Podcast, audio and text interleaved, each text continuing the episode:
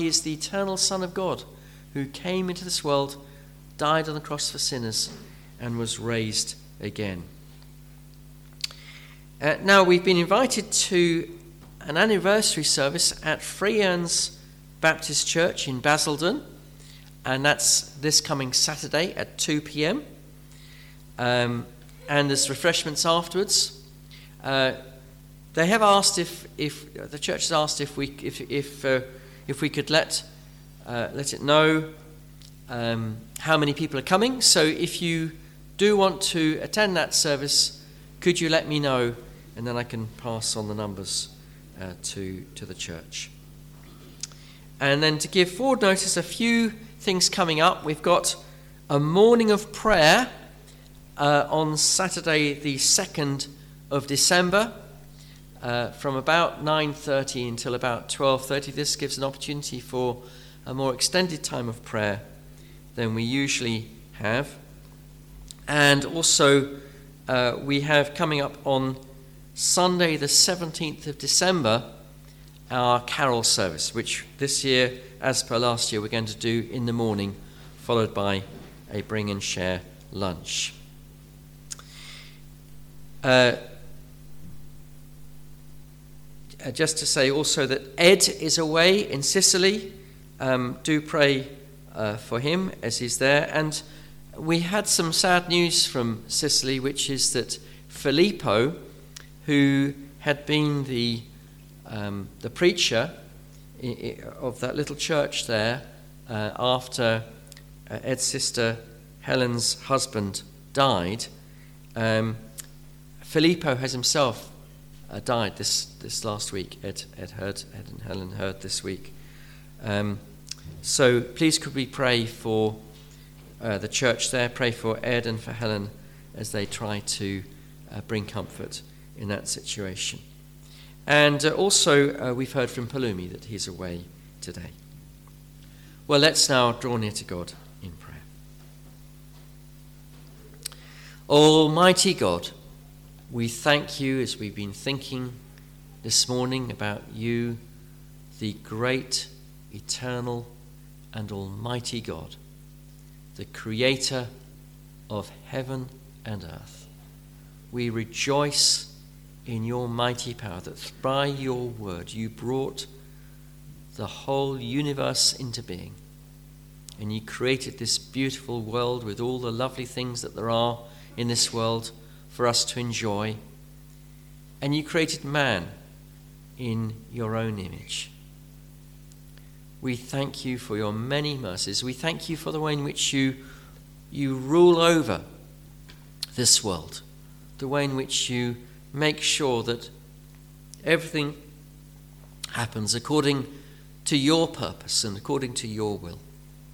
And we thank you that though you knew that man with sin, you still allowed this world to go ahead, and you, uh, you, at the right time, sent your dear Son, the Lord Jesus Christ, to make a sacrifice for sinners, to pay for the sins of your people, so that your people might be brought into fellowship with you. They might have, have become adopted as your children and might become heirs of your glory. Thank you for also for the gift of the Holy Spirit, the way in which He's been poured out upon us.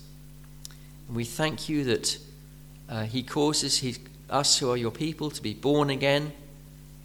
And He sustains us and helps us. He gives us a foretaste of your heavenly glory. We thank you for these things, Lord God, and we, we do pray that you'll help us to appreciate and give thanks for your creation and for your redemption and more and more. Help us, Lord, not to love this world, but may we rightly give thanks to you for all the blessings that we enjoy in this world. And may we serve you as we should day by day.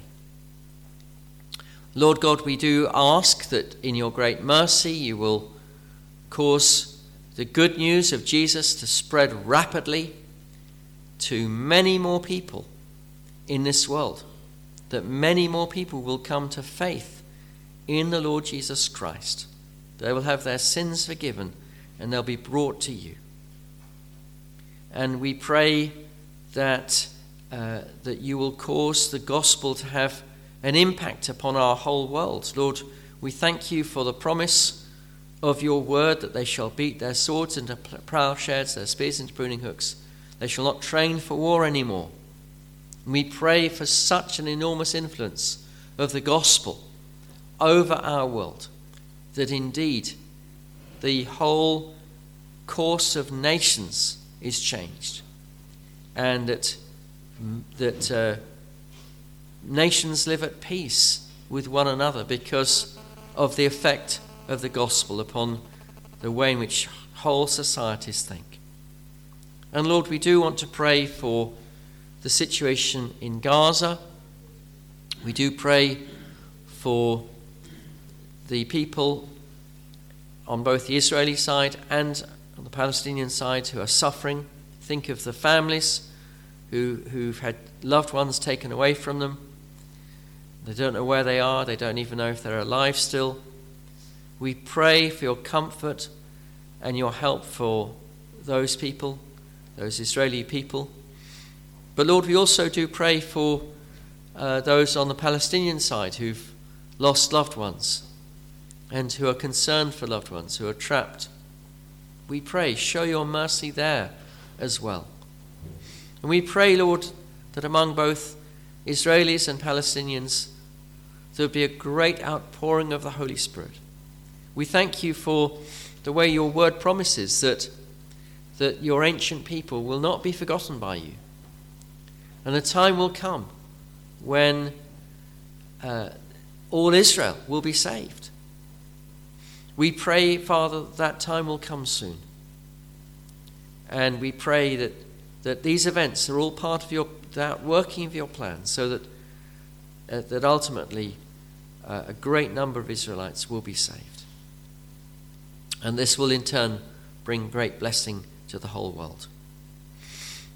Lord, we also do remember before you those who are not well.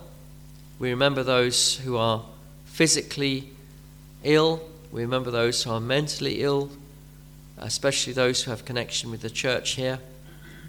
Show your mercy, we pray. Raise them up.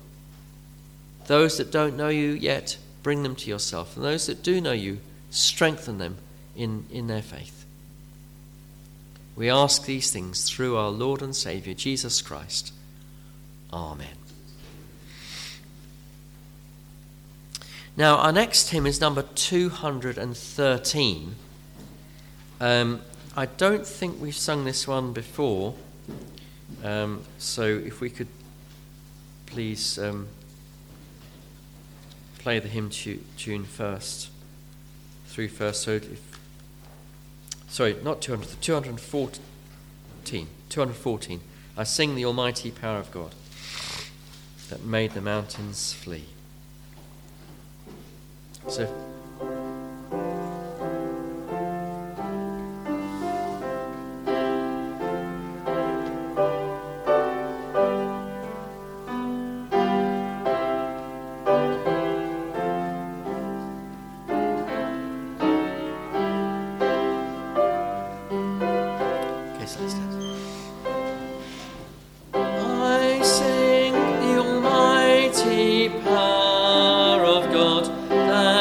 Satan.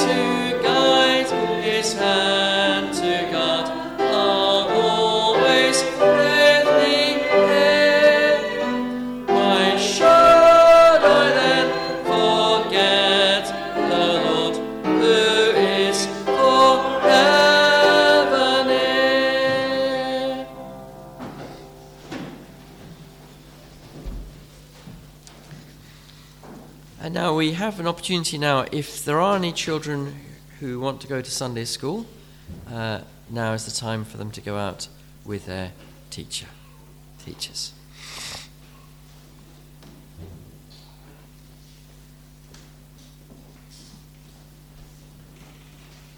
And uh, could the rest of us turn in our Bibles to Genesis chapter 1?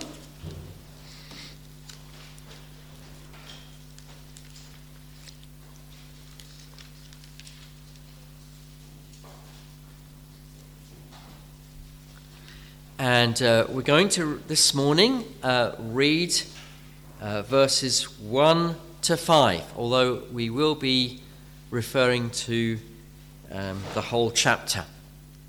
So it's Genesis chapter 1 and verses 1 to 5.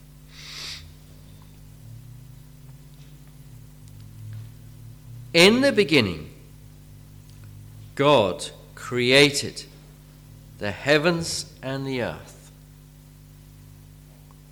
The earth was without form and void, and darkness was over the face of the deep.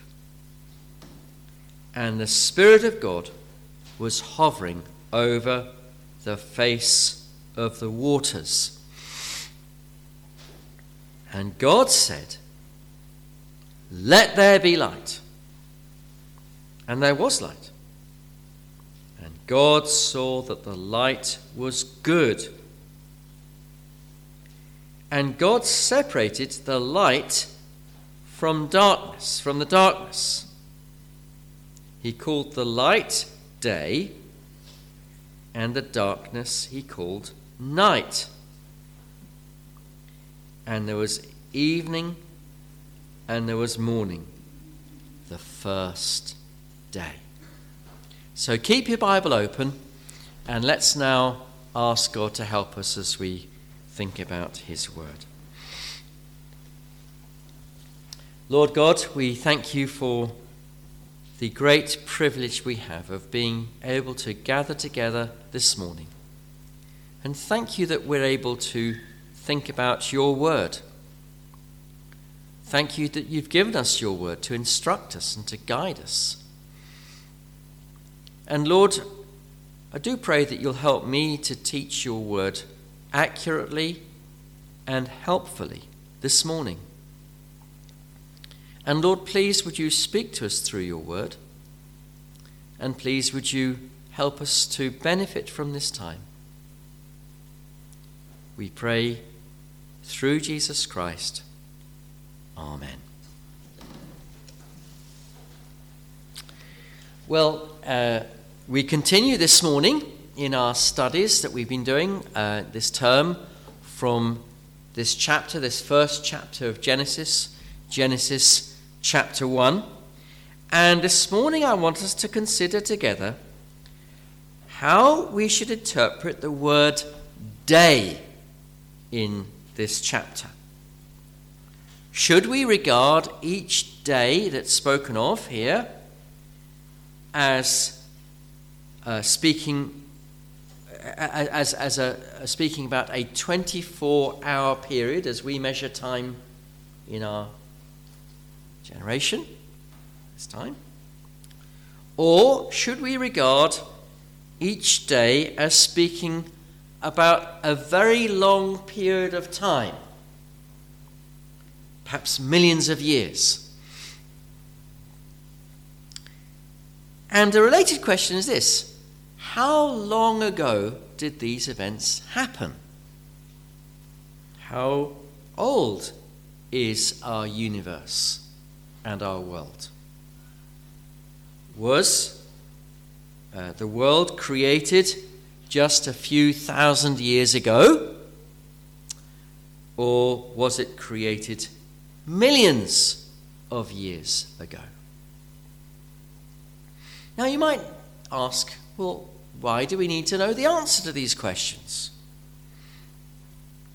Well, I think there are a number of reasons why we do need to address this question and, uh, and seek and consider what answers the Bible might give. One reason is because if it is the case that the world was created in seven literal days, just a few thousand years ago, then this would rule out the idea that different animals and man were brought into being through a process of evolution. Because those who put forward the idea of evolution say that it must have happened over many hundreds of thousands, if not millions, of years. Another reason why uh, it's good for us to consider this subject is because it's going to, your answer to those questions is going to affect your view of God. If you believe that God made this world by his command in six literal days, that's going to make you think, wow, our God is very powerful.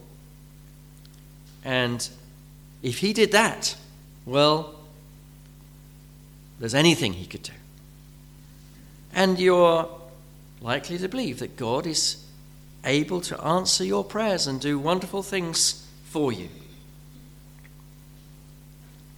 A third reason why we need to address this issue is because your view of how old the world is will, in all probability, affect your view of how much longer the world will last.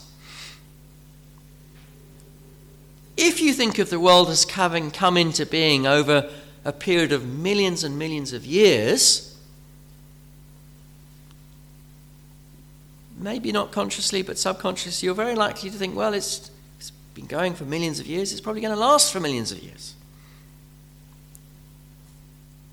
But if you think of it as having come into being just a few thousand years ago,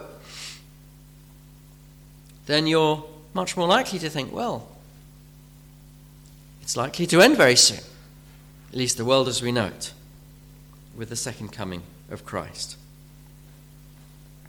Now, it does need to be said that this matter of the interpretation of the word day in this chapter is a matter that is debated among Bible believing Christians. I hope you won't think from anything that I say this morning that there's only one legitimate view that Bible believing Christians can have. And if you don't have the view that I put forward, then you hardly deserve the name of being a Christian. That's not the case because uh, if you look in, in, in the history of the church, you look at what different theologians and Bible teachers have written, some very, very respectable Christian teachers have gone plumbed on, on, on one way or the other. So I hope you know you won't think this is the party line that if you don't have this if you don't hold this party line you can't be part of this church or you can't be regarded as a Christian. No, that's not what I'm saying this morning. But I do think I do need to address this issue. You might disagree with me. That's fine. Uh, but uh, I think it does need to be addressed. Uh, so, some um, very fine and reputable evangelical Bible teachers would interpret the word day here in this chapter as, as referring to uh, very long periods of time, lasting perhaps even many millions of years. Uh, other Bible believing Christians have put forward the idea that, that uh, Genesis chapter 1 should be treated as a sort of a poem, and the word, the word days should be, trans, should be thought of in, in, symbolic terms. Others would say that the reasons from within the text of Genesis 1 and also from the use of the word day in other places of Scripture uh, to regard it as, uh, in, chapter, in Genesis chapter 1, to regard the word day as referring to a literal 24 hour period. So uh, we, will we'll address this issue. The other thing I also think we do need to address, and we might as well deal with it as we're dealing with this issue of the word day, is how long ago was this, this, this the six day period that was described here in Genesis, whether you, however you interpret it. Was it very, very long period of time ago, or was it a, a few thousand years ago? How old is the earth? And we'll be looking to see if the Bible sheds some light on, on that. So, and then I will seek to bring out some practical implications for our lives. So, first of all, then, how should we interpret the word day in Genesis chapter 1? Well, those who would interpret the word day as meaning a very long period of time would point out that there are places in the Bible where the word day indeed does mean a period and not just one particular 24 hour period of time. So let me just give you a few examples which you can either turn to or you can listen to as I give you these examples. So the first example is from Deuteronomy chapter uh, 31. And uh, this is where God predicts how the people of Israel will turn away from him. And when that happens, God will bring judgment on the people of Israel. And so, if they want the page number, it's page 204. And in verse 17 of Deuteronomy 31, uh, God says, then my anger will be kindled against them in that day, and I will forsake them and hide my face from them, and they will be devoured. And many evils and troubles will come upon them, so that they will say in that day, Have not these evils come upon us because our God is not among us? And I will surely hide my face in that day because of all the evil that they have done, because they have turned to other gods. So we see here that we've got the word day being used here, not to talk about a single 24 hour period, but to talk about a period of time when God will be angry with his people for the fact they've turned away from him, and the people will realize that God is judging them because of their sin. Another example is in 1 Samuel chapter 8 and verse 18. And this is on page 273. And here, God is warning the people of Israel about the consequences which will come upon them when they ask, when, when they get what they're asking for, which is a king. They've sinned against God, and, and uh, by asking for a king to, to be like the nations around them. And, and Samuel is warning them about all the terrible things that, that, when they do have a king, the terrible things that king will do. And then he says in verse 18 of 1 Samuel 8 In that day you will cry out because your king, whom you've chosen for your, because of your king, whom you've chosen for yourselves, but the Lord will not answer you in that day. Now, clearly, he's talking about in that period of time. They've got a king who's misusing them, and at that period of time, they will cry out to God and they'll say how, you know, how sad they are that, they, that they've done this, and they, they'll realize that they, they've sinned. And then, uh, if we go over to Isaiah chapter 2 and verse 17, we see another example of the word day being used. Um, uh, talk about a period. Um, in fact, this is talking about the day of the Lord, a time of judgment when God brings judgment upon, upon people. So, verse 12 uh, For the Lord of hosts has a day against all that is proud and lofty, against all that is lifted up, and it shall be brought low. And um, verse 17 The haughtiness of man shall be humbled, the lofty pride of man shall be brought low, and the Lord alone will be exalted in that day and the idols shall utterly pass away, and the people shall enter the holes, caves of the rock, and so on and so forth. When God arises to terrify the earth. Now, it could be talking about specific judgment day, yes, but it seems from the context it's talking about a period of judgment coming upon the earth. And, um, and so we see then that um, there are these places in the Bible where, yes, to be fair, the word day is talking about a period.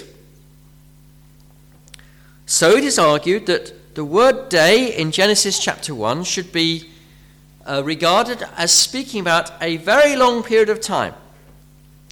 And it is said that therefore uh, there is no conflict between the Bible's account of creation and modern views of, of, of, of how the universe came into being, and then views also about how life uh, was formed and evolved over time.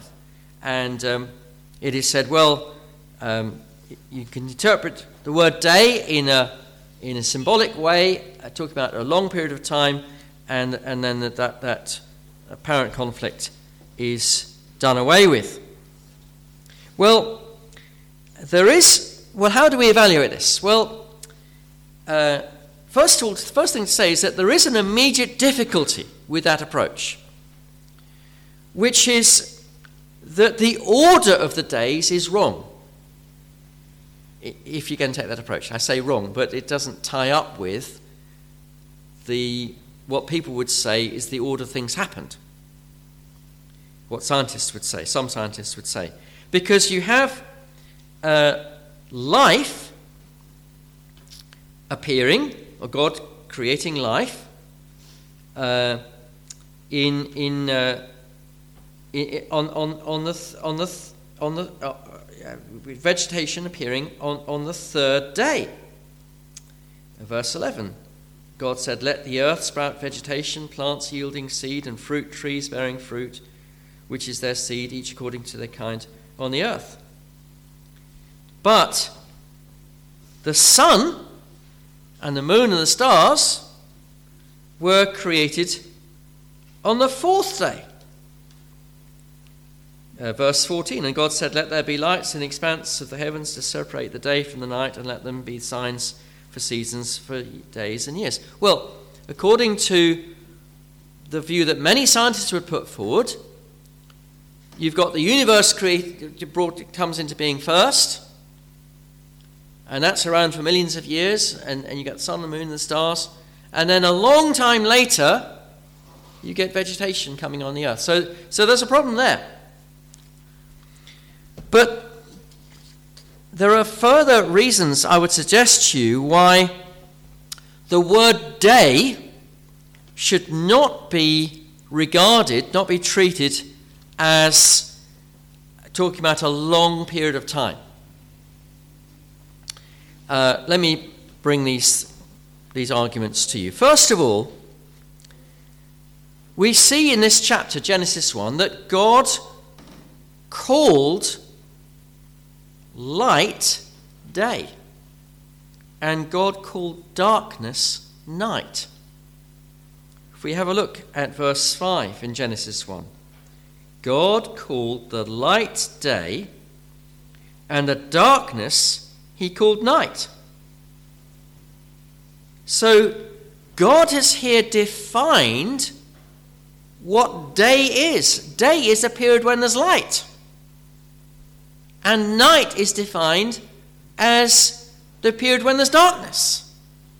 So if we were to say, well, a day is like a period of millions of years, well, then there have, been, had to have been millions of years of, of light followed by millions of years of, of, darkness. Well, that doesn't, that really doesn't tie up with, with what is said here about the meaning of day uh, and night uh, in Genesis 1, verse 5. Another reason why um, I think we should view these days as literal 24 hour days is because it says at the end of each of these days of creation, it says there was evening and there was morning, and then there was like the first day, the second day, and so on. So, verse 5 there was evening and there was morning the first day. Verse 8 and there was evening, there was morning the second day. Verse 13 uh, and there was evening and there was morning the third day. Verse 19 and there was evening, there was morning the fourth day. Verse 23 and there was evening and there was morning the fifth day. And verse 31 uh, there was uh, and there was evening and there was morning the sixth day. And so we've got these days being numbered. And then you've got the seventh day described also in chapter 2 and verse and verse verses 1 to 3. And with, with each one of these days, except for the, the, the seventh day, it says there was evening and there was morning. And that would, that would point to it being a, a literal day period. Next thing to say is this that the days are numbered. The first day, the second day, the third day, the fourth day.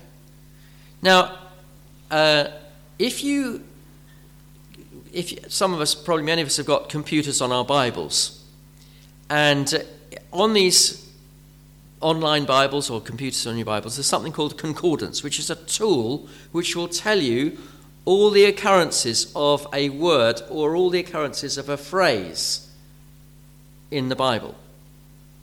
Now, if you were to go onto your online concordance, and if you put in the phrase first day, the two words first day together, you'll find a whole string of references. And you go through those references, and you'll find each one is talking about an actual 24 hour period. You cannot find a single instance where first day means anything other than a 24 hour period. Similarly, do the same thing with second day. Same thing again. Wherever you get a numbered day, it's always, you know, an actual day. Now, another reason why I think we do need to interpret the word day here as literal day is this. Because in verses 20, 14 to 20 of Genesis 1, God, uh, th- there is an account of the creation of the sun and the moon. And the sun and the moon are said in the scriptures to be created in order to govern the day and the night. So, verse 14 And God said, Let there be lights in the expanse of the heavens to separate day from night. And let them be for signs and seasons, for days and years. Let them be lights in the expanse of the heavens to give light upon the earth. And it was so. And God made the two great lights, the greater light to rule the day, and the lesser light to rule the night and the stars. And God set them in the expanse of the heavens to give light on the earth, to rule over day and over the night, and to separate the light from the darkness. And God saw that it was good. So you've got uh, in those verses, verses 14 to, to 18, you've got the words day and night being used clearly to talk about 24 hour periods. Clearly, they're talking about, like, well, you know, what we would call our, our days and nights.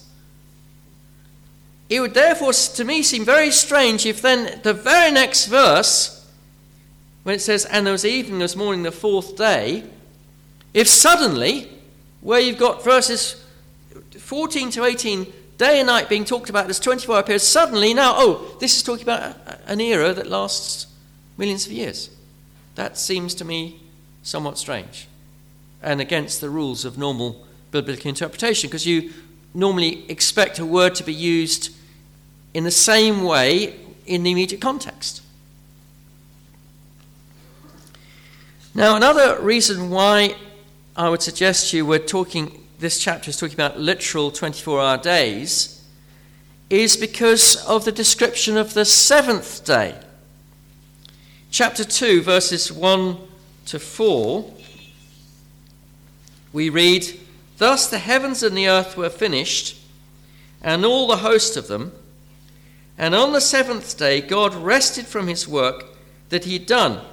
And he rested on the seventh day and, all, and from all the work, his work that he had done. So God blessed the seventh day and made it holy, because on it God rested from all his work that he had done in creation. So we see here that the seventh day, the Sabbath, is blessed because it's the day when God rested. Well, did God rest for millions and millions and millions of years? No. God rested on, the implication would seem to be that God rested for one 24 hour period following the, the, the end of the creation, because that is the pattern for us to follow. God worked over six days, did the work of creation over six days, and rested on the seventh. And, and he says, now that's what you've got to do, effectively. And that is reinforced by what happens when God actually explicitly gives the, the, Sabbath commandment, which is in Exodus chapter 20. And that's, if you want the page number, it's page 72.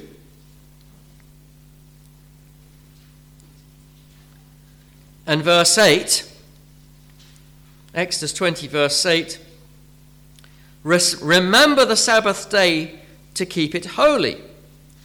Six days you shall labor and do all your work, but the seventh day is a Sabbath to the Lord your God. On it you shall not do any work, you or your son, or your daughter, your male servant or your female servant, or your livestock, or the sojourner who is within your gates. Now, note, verse 11 for in six days the Lord made the heavens and heaven the earth, the sea, and all that is in them, and rested on the seventh day. Therefore the Lord blessed the Sabbath day and made it holy. That would not make sense, I suggest to you, if the days of creation were actually vast eras which lasted millions of years. It only makes sense if, in fact, the, the period being spoken about, uh, the days being spoken about are literal 24 hour periods. So there's the first thing then. For the, so for these reasons, I would suggest to you that we should interpret the word day in Genesis chapter 1 in the most obvious and plain sense. In other words, as meaning uh, a 24 hour period. Now, the, this, the other question which I said I wanted to address this morning, which I think we might as well take together, is how long ago was this creation week? I'm suggesting to you it was seven days, seven literal days. So, how long ago? Well, I would suggest to you that we find the answer to this question in Genesis chapter 5 and Genesis chapter 10. Now, we read Genesis 5 earlier, so we're not going to read through it again. Um, now, what is a genealogy? A genealogy is a list of all of, of different generations. So you've got the father named, and then at least one of his sons is named, sometimes more than one son, but one of his sons is named. And then you go down to that generation, and then the son's son is named, and then the next generation and so on and so forth. Now, what's very, very, in a lot of the genealogies, you've got so and so was the father of so and so, was the father of so and so, was the father of so and so, father of so and so. And it, you just, it's just a line going down. And with some of those genealogies, when you compare them with other genealogies, you realize, well, actually, there's a few names missing. Because what they're doing is they're like signposts to say, this is the way that the family tree went. But with these, with these genealogies in, in, in, in Genesis, what's interesting is you're told how old the father was when he begat, caused to, you know, to, to, to be conceived, the, the, the ne- his son. And then how old that son was, and so on. So just look with me, um, verse 3 Genesis 5. Uh, when Adam had lived 130 years, he fathered a son in his own likeness. Verse 6 When Seth had lived 105 years, he fathered Enosh. Verse 9 When Enosh had lived 90 years, he fathered Kenan. Verse 15 When Mahalalel had lived 65 years, he married, he, he fathered Jared. Verse 18 When Jared had lived 162 years, he fathered Enoch uh, verse uh, 21 when Enoch had lived 65 years, he fathered Methuselah. Verse 25 when Methuselah had lived 187 years, he fathered Lamech. In verse 28, when Lamech had lived 182 years, he fathered a son and called his name Noah.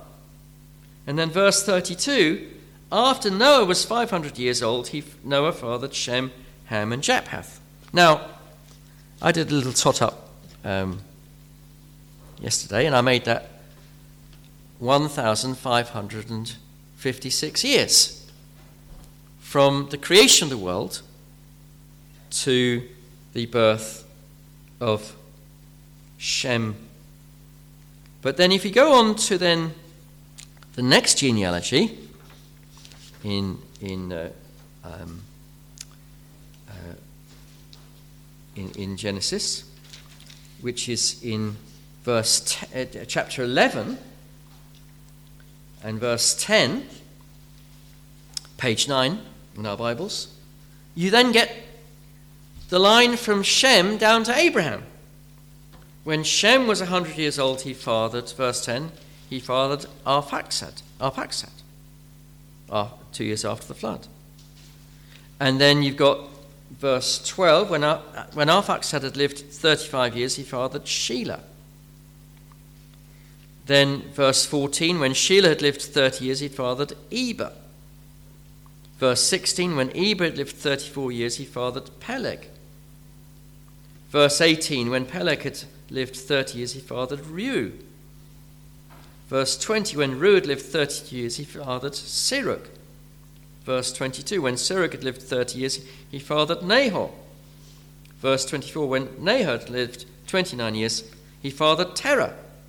Verse 26 When Terah had lived 70 years, he fathered Abraham, Abram, Nahor, and Haran. Now, after Ab- once Abram is born, who of course God renamed Abraham, You've then got further genealogies, and also you then start to be able to cross refer to other histories, Babylonian histories, and so on and so forth. So you start to get much more precise dating, or not say more precise, but dating which you can correlate with other sources. And it seems to be pretty generally agreed, there may be some disagreement, but there seems to be general agreement that Abraham was born about 2,100 years before Christ. So that would make the creation of the world having taken place at around 4000 BC. Or, in other words, the world is a bit more than 6,000 years old now. Now, it might be objected that this interpretation of Genesis chapter 1 in terms of the days and this interpretation of the genealogies that I talked about in, in these later chapters in Genesis, that these interpretations fly in the face of the scientific consensus that there is in our society. As I'm sure many of us will know, many scientists have concluded, based upon various measurements and theories, that the stars are millions of light years away. So the, the, the light coming to us from those stars has been traveling for millions of years. So that would imply, if that's true, unless there's been a massive deceleration in the, in the um, speed of light, that would imply that the world has been around for a very, very, or the universe has been around for a very, very, very long period of time. And then other scientists talk about um, rocks being on the earth being very, very old indeed, and, and various fossils in different layers of those rocks, and, and so on. Um, and so um, it might be said, well, look, if you're going to interpret the Bible this way, you're going to, you're flying in the face of very strong evidence. Um, should you not reconsider your interpretation? Surely, it might be said, if we follow this approach, we risk making ourselves as Christians out to, to look like absurd and religious cranks who believe in things like the flat earth and things like this. You, you know, you're just sort of just shutting your eyes to, to all the evidence. Well, by the way, the earth isn't flat. The Bible doesn't say the earth is flat. It talks about the circle of the earth, so we can dismiss that one. But um, uh, are, we, are we saying that? Well, let me, let me just um, make a few comments. Um, first thing I would say is this that a key principle of biblical interpretation must be that we use the Bible to interpret the Bible. Yes, if we can find from the Bible reasons to believe that the earth is much, much older, or that days, the, the, the, term day in Genesis 1 should be interpreted in a different way, of course we should be open to such an interpretation. But for myself, I don't see it. I mean, correct me if I'm wrong. You know, please do show me if I'm wrong. And, and bring me some verses which, which would say otherwise. But um, we do need to interpret Scripture with Scripture. Scientific and historical evidence can illustrate and can help us to see very often how true the Bible is. But we should not be driven in our interpretation of Scripture by what historians or scientists have concluded. Another observation I would make, which is one that I made a few weeks ago, I'll just repeat it now, is that we should not be overawed by the quote scientific consensus. There is, in fact, no scientific consensus about anything because scientists, like lawyers, are always arguing amongst themselves and disputing and debating. There's a new idea comes forward, and that and then that changes. And and you'll find if you look at the history of scientific thought, You'll find that the th- a theory comes up, it's believed by, by almost all scientists for a few years, and then that's knocked down, and then another theory comes along. And then that gets knocked down, and then another theory comes along. So we shouldn't be overly awed by, uh, quotes, scientific consensus. The third thing I'd like to say is that, third comment I would say is that there are scientists who have come up with other explanations of the age of stars, the age of rocks, of fossils, and so on. Many of them are Christians, but not all. And uh, some of these are much more consistent with uh, the idea of a young earth and a, a literal six day view of creation. And so, um, to, to, I would say that, that um, to hold to a young earth literal six day creation view is not as non rational or cranky as, as uh, some might, uh, might imagine, or as anti scientific as might be suggested. Now, it's not the place now to go into detail about such things. And in any case, I'm not a scientist, and if I did try to say something, I would probably annoy those of you who are more scientifically minded. So I'm not even going to go there. But um, there are works I can refer you to uh, if, if you're interested to investigate that one further. Well, okay, so I know some of you might have disagreed with me today, and if, if you do, then please bear with me. Uh, I hope I've at least given you something to think about if you do disagree with me. But what then, I want to come now to think about the uh, what, what, what, what practical difference does this make to our lives? That's the really important thing, isn't it? I mean, you know, how should this affect us? I'm suggesting to you the Bible's teaching that the world was made in, in six 24 hour periods about 6,000 years ago.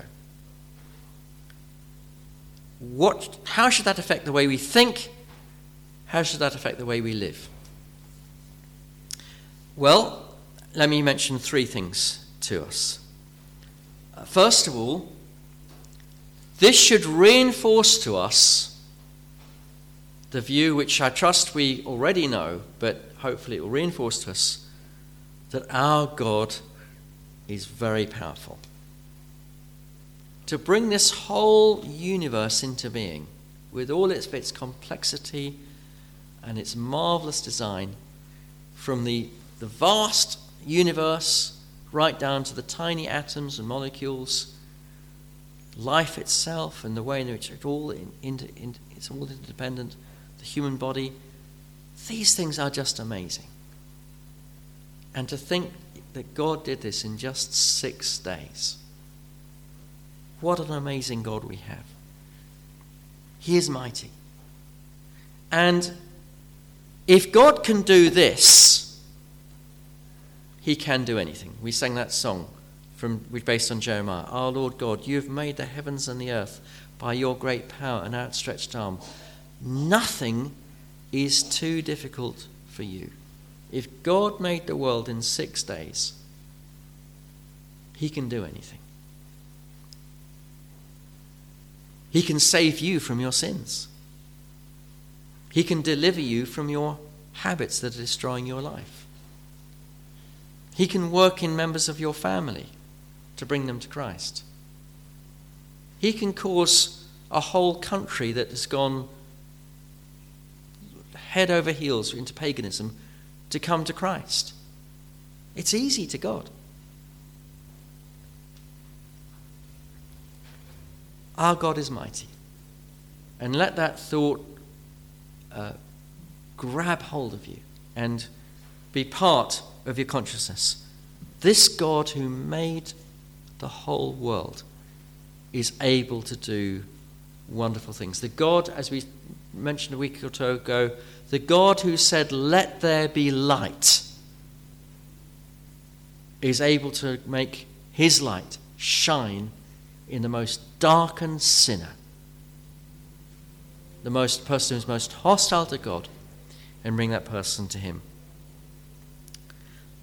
Second thing, which I think we should draw from this, and we will bring, be bringing out a bit more, this should affect the rhythm of our daily lives. Just think about it.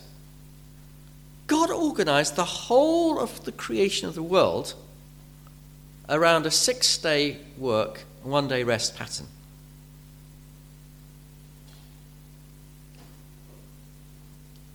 Doesn't that say to you something about the way you should organize your life, the way I should organize my life? Work six days, rest for the seventh. There's that pattern there, isn't it? Built into the very fabric of creation. Some of us rest seven days a week. Others of us work seven days a week. But we're meant to work six days and rest on the seventh. What Christians have done since the coming of Christ is that they have they've rest that made that rest day the Lord's day, the first day of the week, in remembrance of Christ's resurrection from the dead. But there should be that rhythm to our lives, just as there was that rhythm to God's life, God's work in creation. And the third thing I would say is this if God made the world just 6,000 odd years ago, it could well be that this world will end very, very soon. Jesus kept on saying it, didn't he? He's going to come back at a time when nobody's expecting him. And when he comes back, this world as we know it will finish. There'll be a new heavens and a new earth. And those who are not saved will be excluded and sent to hell.